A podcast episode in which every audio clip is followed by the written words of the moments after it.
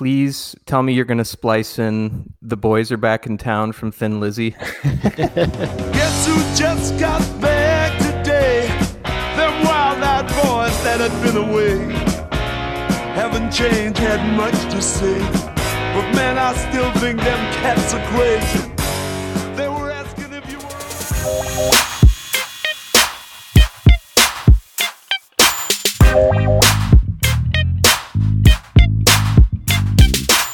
Are listening to Think Funny with Aaron Donley, Nate Sadler, and Matt Donley. For show notes and to check out Aaron's books, please visit aarondonley.com. And now, the show that only thinks it's funny, the Think Funny Podcast.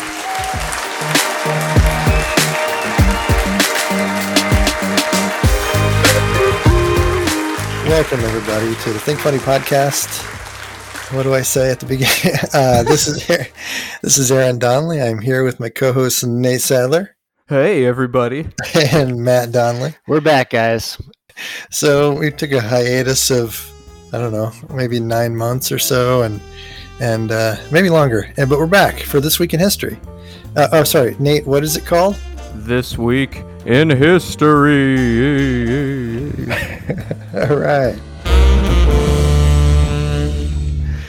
So, uh, how you guys doing? Uh, anything interesting happened to you guys this week? My uh, daughter has a new saying that uh, she said about a billion times this week, uh, but it's pretty cool, and we probably could use it. We could definitely use it for this show, um, and we could probably use it in other situations. But she started saying, "What's funny about that?" So, like when there's something, yes.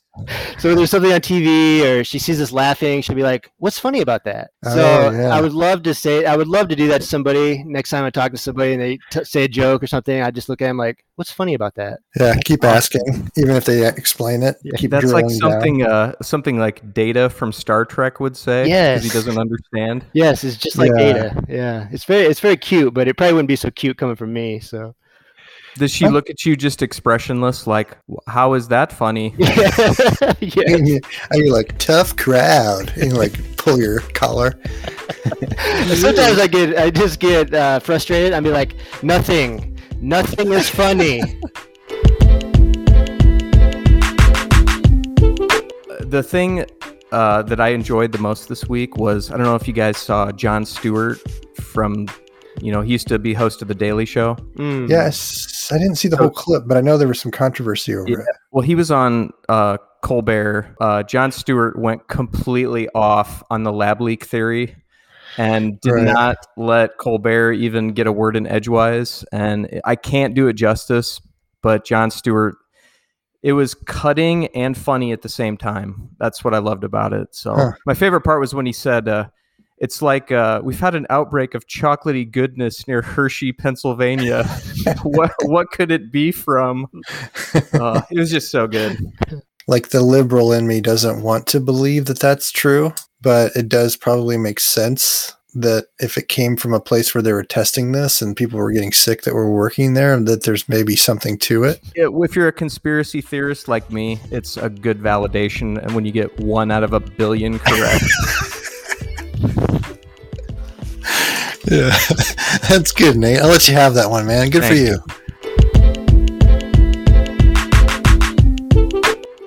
what about you, Aaron? Um, I've been working the uh, so the Olympic trials are happening right now in my town, and I always manage the waste and recycling for them, um, like sustainability stuff, and which really means I just pull garbage bags and drive around in a golf cart. Um, but I love the the interaction between the the secu- crowd control security people because they're not carnies, but they're also not not carnies. like they're they're carnies with power. And uh, I love the interactions between highly educated, wealthy track fans and Carney and the security people telling them what they can and can't do. Uh, it's great. Same kind of people that are like softball umpires. You run into this a lot. Like, Okay, I can feel I can feel what you're saying. Yeah. yeah, mm-hmm. yeah. Like in the real world, outside of this context, they have very little power. But in this context, they have absolute power. And, and if you argue or throw a fit, you're going to look like a total ass. So it's a it's a great thing to watch. I just noticed that this microphone is so sensitive; it's picking up all my toe cracking. You guys hear that? I probably crack my toe, I don't know, five to 700 times a day, probably conservatively. So much so, I think I've told you guys this before that Jenny just says the word toe. Uh, well, about three years ago, she just started saying the word toe. If we were watching TV and I would be cracking it, like not knowing. And now she just like barely glances over, or she won't even glance. She'll just raise an eyebrow. and then we can pick it up in stereo sound now because of my microphone. All right, so this week in history, we are starting off. So this week we're covering the week of August 30th through September 4th. This week in history.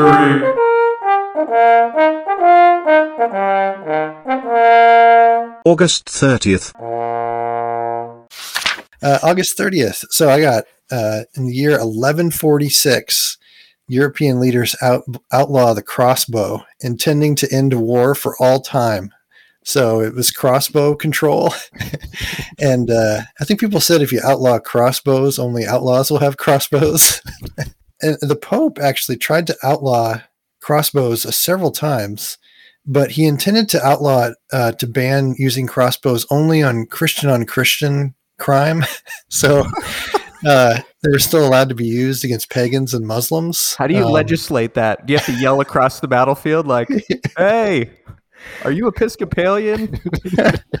One year after the ban, Pope Gregory IV used mounted crossbowmen against an alliance of European kingdoms that were all Christian, so that fell apart pretty quickly. They would continue to play a role in combat until after the 15th century, when advances in gunpowder slowly rendered them obsolete. And that's when the Pope declared all gunpowder weapons to be demonic, forever eliminating guns throughout the world once and for all. if I had to do a cro- uh, medieval weapons draft, it would definitely be crossbow.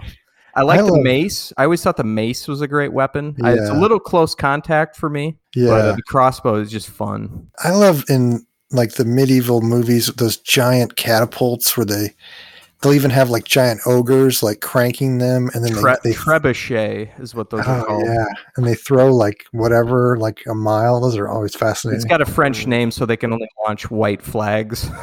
they don't launch weapons. 1888 I, I only did this because after I started reading this I, f- I think I found the most British man ever. Lord Walsingham kills 1070 grouse in a single day. That was an event. So grouse is like a game hen or something. Uh, his name is Thomas de Grey, sixth Baron Walsingham uh, of Merton Hall, Norfolk. He's the son of Thomas de Grey, fifth Baron Walsingham. He was born uh, in the family's London house, educated in Cambridge, sat as a con- conservative member of Parliament. I love this. From, eight, from 1874 to 1875, he served as a Lord in Waiting. he was uh, elected Fellow of the Royal Society in 1887.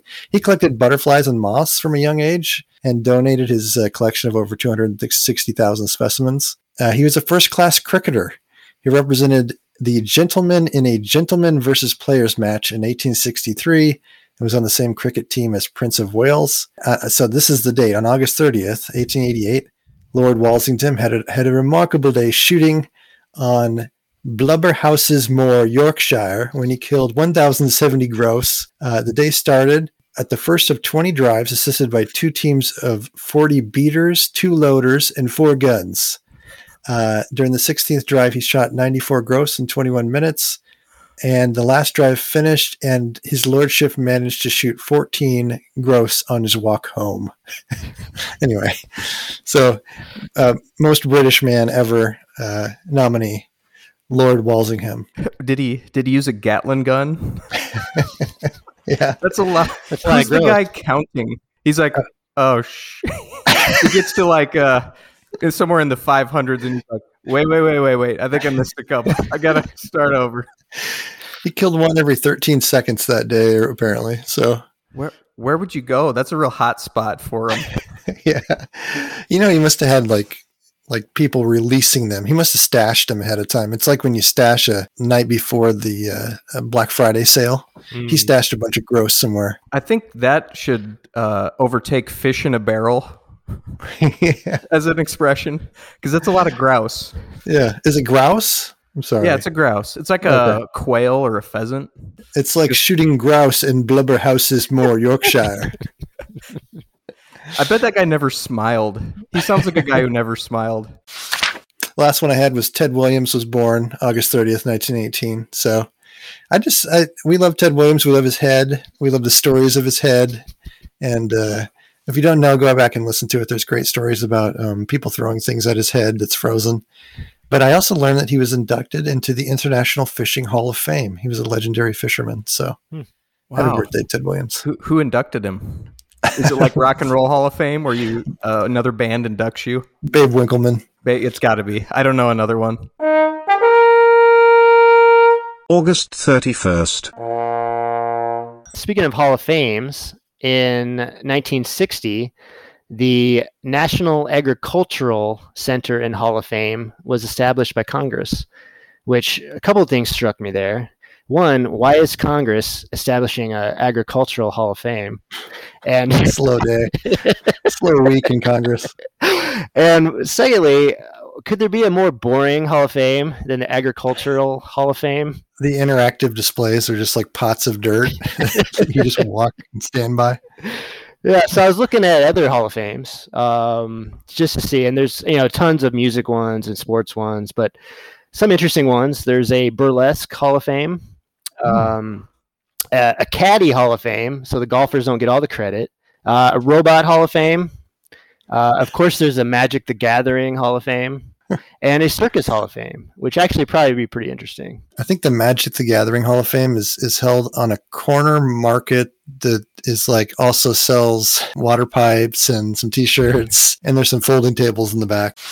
The big thing, August 31st, that was the day that, uh, 1997, that Princess Diana died. One of the big things about it is it's one of the major conspiracies. And I know we did, we did a lot of shows on conspiracies and of the conspiracies surrounding her death. I think the most plausible would be that the uh, the floral industry was behind it. At the funeral and the perce- receptions and things like that, there were so many flowers they had to turn people away. So I think the flor- Right. the florists were behind that one. Yeah, they probably had some dirt on Elton John so they made him call that song Eng- England's Rose. Yes, that's right. They probably That was the world's uh, fastest uh, remake of a song. 1-800 Flowers is like we've got Bernie Taupin in the basement.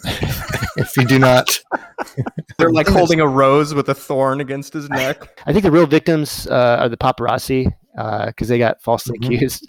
And uh, I was thinking, you know, how are the paparazzi doing these days with social media? No one's going to pay that much for a picture anymore when people are just going to post them, you know, for free and make the money themselves. I guess maybe the transition of the obsession with being is is more on individual people for being famous. You know, Instagram influencers maybe, Yeah, or that's true. you know, Well, with what they get paid, what could we be influencers of? Like pugilistic boxing. hot air balloons, What could we market? What's our market to sell hot air balloons? D- dirigibles. Is there a big dirigible market out there? Political balls like that you roll down the street like Taylor and Tippecanoe. I think Oh those my are God. coming back. September the 1st. You know, when you're researching something, it's really good to go back and make sure you're doing the right dates. Because I spent an hour or two doing research on uh, July 1st. That's my fault, Nate. And- I, I texted and- that. So, uh, no, that's okay. So it's September 1st, right? yeah. Okay. So I, I'm on the fly here, so you'll have to forgive me. But Yeah. I picked this one because it has to do with Iowa. Just soft spot here. But uh, September 1st, 1854. So you're in my sweet spot still. Yeah. First railroad bridge across the Mississippi River. The Cornerstone Bridge is laid uh, between Rock Island, Illinois, and Davenport, Iowa. Huh. Completed uh, in two years. So, and I got a fun fact to go with this. Um, so near where this probably is, is a like the narrowest point on the Mississippi between like two states. So Right. when I was a kid, my dad's tug of war team did a tug of war across the Mississippi. So there was Really? a team on the Wow. Illinois side and a team on the Iowa side, and they did a tug of war across the Mississippi. cool, so Did the, Wow. did the losers fall in to the river? uh, I don't think so. They were they were both on like a boat ramps on each side. So I think they Oh, yeah. were a couple feet out of the water. Yeah, that's just a fascinating time period, the tug of war time period of the of your dad's generation. Is it? Do you want to go back and watch them? Those guys, it's early '80s, weird lost time of history, That's, that's true. and the it- guys had like impossibly large forearms and quads and short shorts. Yes, the the quads and the calves are like uh, the size of a beach ball. yeah. But it's it's one of those things that like the first time you see it, you're like, wow, and then the second time you see it, you're like, all right. it's uh, it's its rewatchability factor is basically zero. I I said this exact two words to our baseball team last night to my 11 year olds.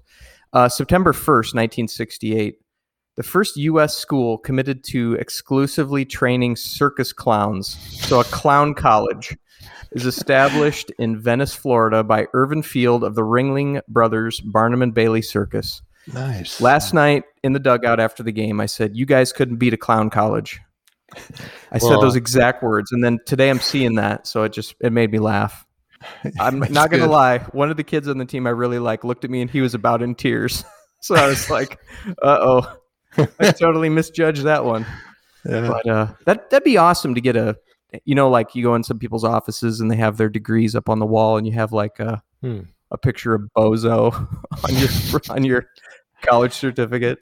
and you're both he's handing you the degree and you're both like really serious and proud you're you're in debt for like $48000 i bet I'm it's not never cheap gonna. I got to make a lot of dog balloons to pay this baby off. September the 2nd. uh, american assassin uh, daniel james white he killed in 1978 he killed harvey milk and san francisco mayor george moscone and uh, there's all kinds of uh, backstory on you know related to important discussions on civil rights for the LGBTQ community and all that. But the interesting thing that I kind of found was that they called it this, his lawyer used something called the Twinkie defense. Uh, he claimed diminished capacity uh, for White because he, he he had depression caused by a diet of junk food and sugary drinks, and so I actually understand that. Yeah, I used to eat a lot of uh, zebra cakes. I don't know if you remember that, Oh, little Debbie Hmm. and I love zebra cakes, but they put you in a bad mood. like they put you in a foul demeanor, and you're afterward, and you're wondering why you feel the way you do. and, and it was the zebra cakes. Uh, It's Yeah, you, any- you feel the opposite of after you work out, like that euphoric thing of like Yes. after you're done working out. You feel the exact opposite after you've eaten two zebra cakes. like if you could squeeze a, a handful of zebra cakes in like a dirty fist, that's the way your body feels overall after you eat them. September 2nd, 1993, five hour standoff in Maryland. Uh, a guy was in a house. He'd killed his girlfriend. Maryland police sent in a three foot tall remote controlled robot who disabled him with a water blast and allowed the police to enter. Yeah, I w- you wonder why they Um, didn't make the robot a little taller. You know, why not go all the way? At least Guys, we've uh, we've we've blown the budget. I'm not gonna lie. All right, stop right there. we can't afford three more foot feet of robot. So They do the big reveal, and it's like on Spinal Tap when they reveal the size of yes. the Stonehenge. It was in danger of being trampled by dwarves. Bob Denver's uh, uh, died September 2nd, 2005. So uh, Gilligan. Uh, first name on the TV show was actually Willie, Willie Gilligan. Um, the great, there's a couple great things about Bob Denver. Uh, he was arrested twice for marijuana, first time in 1971, uh, where he paid a $250 fine. But the next time in 1988, he was arrested uh, uh, because mar- marijuana was delivered to his house. He said when it, he told the cops originally that the delivery came from Mary Ann, the, the actress of Mary Ann on Gilligan's Island. Um, but anyway, he backed down later and he, and he, he pled no contest. But um, another great thing is there's been a lot of reports of his death over the years. It was like a thing. In 1961, um, Bob Denver was reported dead more than 36 times in over 30 states. so apparently it was like a, a prank or a, or a thing to do. Um, later, it, it swept through Twitter in 2012 that he was dead uh, and that he had just died, but he had died seven years earlier. So The reports Um, of Bob Denver's death are greatly exaggerated. J.R.R. Tolkien uh, died September 2nd, 1973. Um, I found this on mentalfloss.com. Uh, it said J.R.R. Tolkien was a romantic. At age 16, he fell in love with a woman who was three years older than them. He couldn't date her until he was 21, and he made and she broke off her engagement, and they got married and were married for the rest of their life. Um, on their gravestone, Tolkien has the words uh, Beren and Luthien, which is a reference to a famous pair of star-crossed lovers from the fictional world he created. So, I will say, without him, you would probably not have the music of Led Zeppelin or Rush or other. or the Magic the Gathering Hall of Fame. Mhm. September the 3rd. Got this uh, beauty from the website of uh, India's Ministry of Culture that in 1752, the calendar had become 11 days out of sync with the, the solar cycle. And so Britain made the decision we're just going to skip and go ahead to September 14th. So Really? there was no September 3rd in 1752 or up to September up to, through uh, the 13th. Um, they switched That's from the. Julian calendar, which they had been on, which got out of sync, to the Gregorian calendar uh, that can, the calendar used uh, today. Um, people rioted in the streets because they felt like the government had stolen 11 days of their life.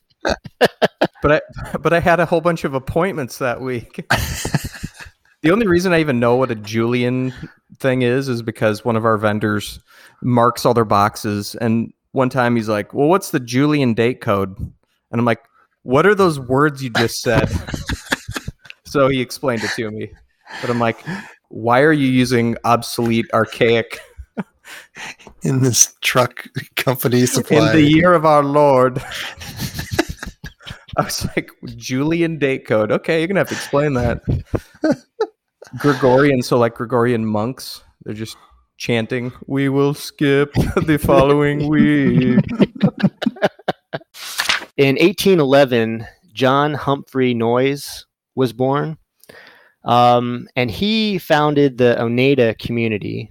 Now, Oneida makes fine silverware and plateware, um, Mm. but back in the 1840s, this group was formed um, basically on a few tenets. Uh, one was they believed they were kind of a re- reverse doomsday cult, and that they re- they believed that Jesus had already come back in 17 AD, and that we're living in like the the post time before the end of the Hmm. world. And so uh, they believed that you could also become free from sin. And so one day he declared himself free from sin. Uh, but uh, the interesting thing was in the community itself, they practiced um, complex marriage. Uh, he, they believed that everybody was married to everybody else. But the catch was that they also believed in male sexual continence, which I didn't know what that was. But now I know. And it's Like when you Antarctica. it's when you it was a form of birth control so the guys would be allowed to have sex but they couldn't they couldn't finish the job and that was their form of Oh, birth what? control yeah and How so do you That's like control the that? worst form ever. I know. I've been out in like two seconds. What? Those are the rules? Um, see ya. but anyway, it worked because uh, you know, kept the population down. The women weren't always pregnant, and um, Is there some sort of way to control this? What is this sorcery? there was a training process though, and the training was that the younger men would sleep with the uh, older women that have already gone through menopause. I guess to practice, so to speak. oh man, they, and then he went to found the silver and they as a, to make a living, they sold various items, and what what still exists today are Oneida um, flatware and silverware. In fact, I looked in my cupboard, and the dishes I have are Oneida.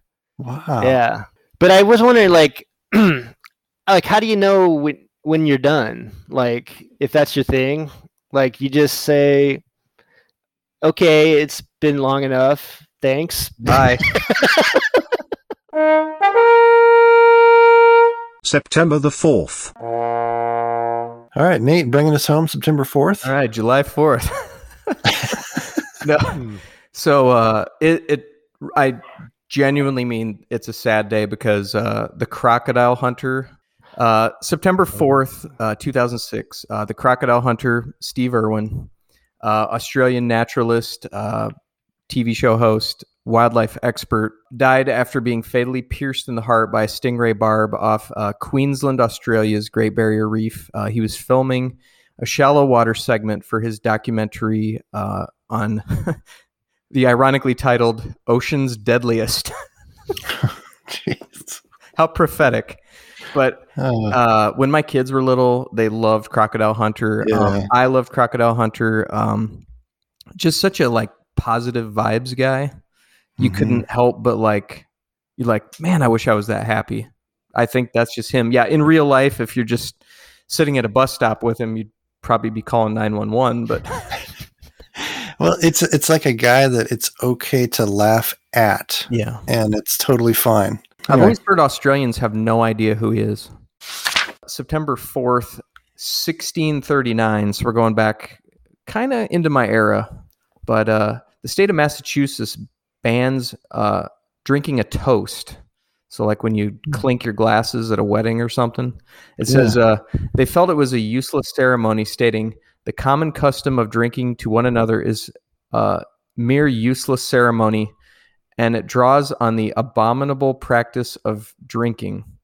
The law was Huh. repealed in 1645. Toasts are kind of useless, though.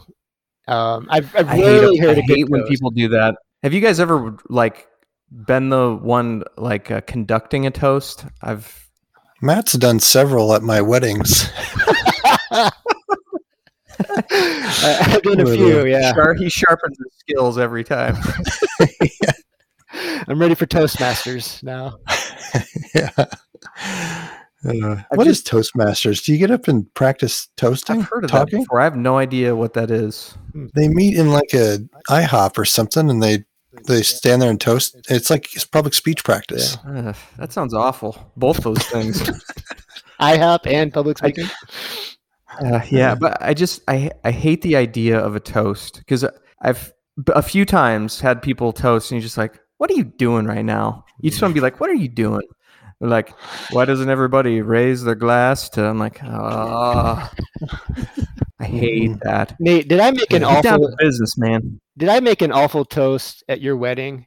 Because I remember like kind of being in a fight with um, with my ex at the time, and uh, not being in a very good mood or a very good mental state about marriage. And I, I kind of remember myself like giving you a toast, like, "Man, you better make sure." Or so, you know, something really awful, but maybe it's that's just that's just in my mind. Were you just like two words, pre-nup, and you smash the glass on the ground? Uh, September fourth, eighteen sixty-six, uh, is the birthday of Simon Lake.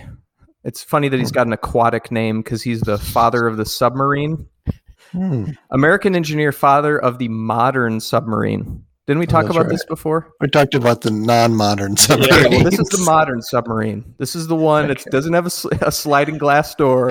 It doesn't have a skylight. It's fully enclosed. It's not made out of cheesecloth. Uh, he built his sub in 1894. How scary would it be to be the first guy testing that? Like, hey, Oh, uh, hey, go go get Rick in the warehouse. We're gonna test this out. What do you need, boss? We need you to get in this thing. What is And do what? And die. yeah, 1894. I don't. I don't want to know the technology because you'd have No. to have. Back then, wasn't it like diving bells and those weird helmet dealies and stuff Mm. like that? and then you get the everybody got the bends. You do. You still get the bends. People get. You still get the bends. I don't get the bends. I know we've even talked about it, and I guess I get it, but I don't to me, understand how you're- die from it though. People die all the time from the bends. If you surface if I'm too quickly. If I'm sitting in a submarine and it's completely enclosed, and I'm going up or down in the water, shouldn't the what- pressure stay the same? shouldn't it? What is the difference to the water or to me?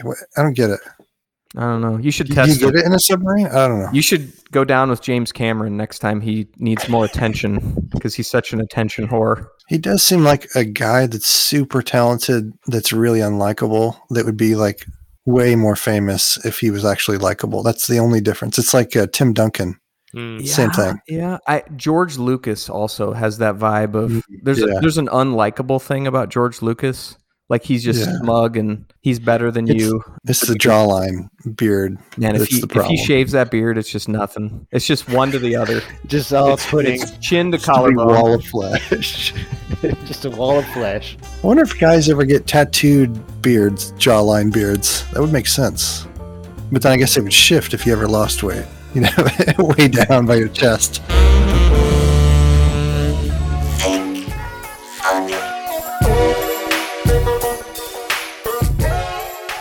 All right, guys. Well, thanks everyone for listening to This Week in History. Uh, we're back, so please check us out next week and uh, have a great week. Yeah. Bye, everybody. But I was wondering, like, like how do you know when when you're done? Like, if that's your thing, like you just say, "Okay, it's been long enough. Thanks." Bye.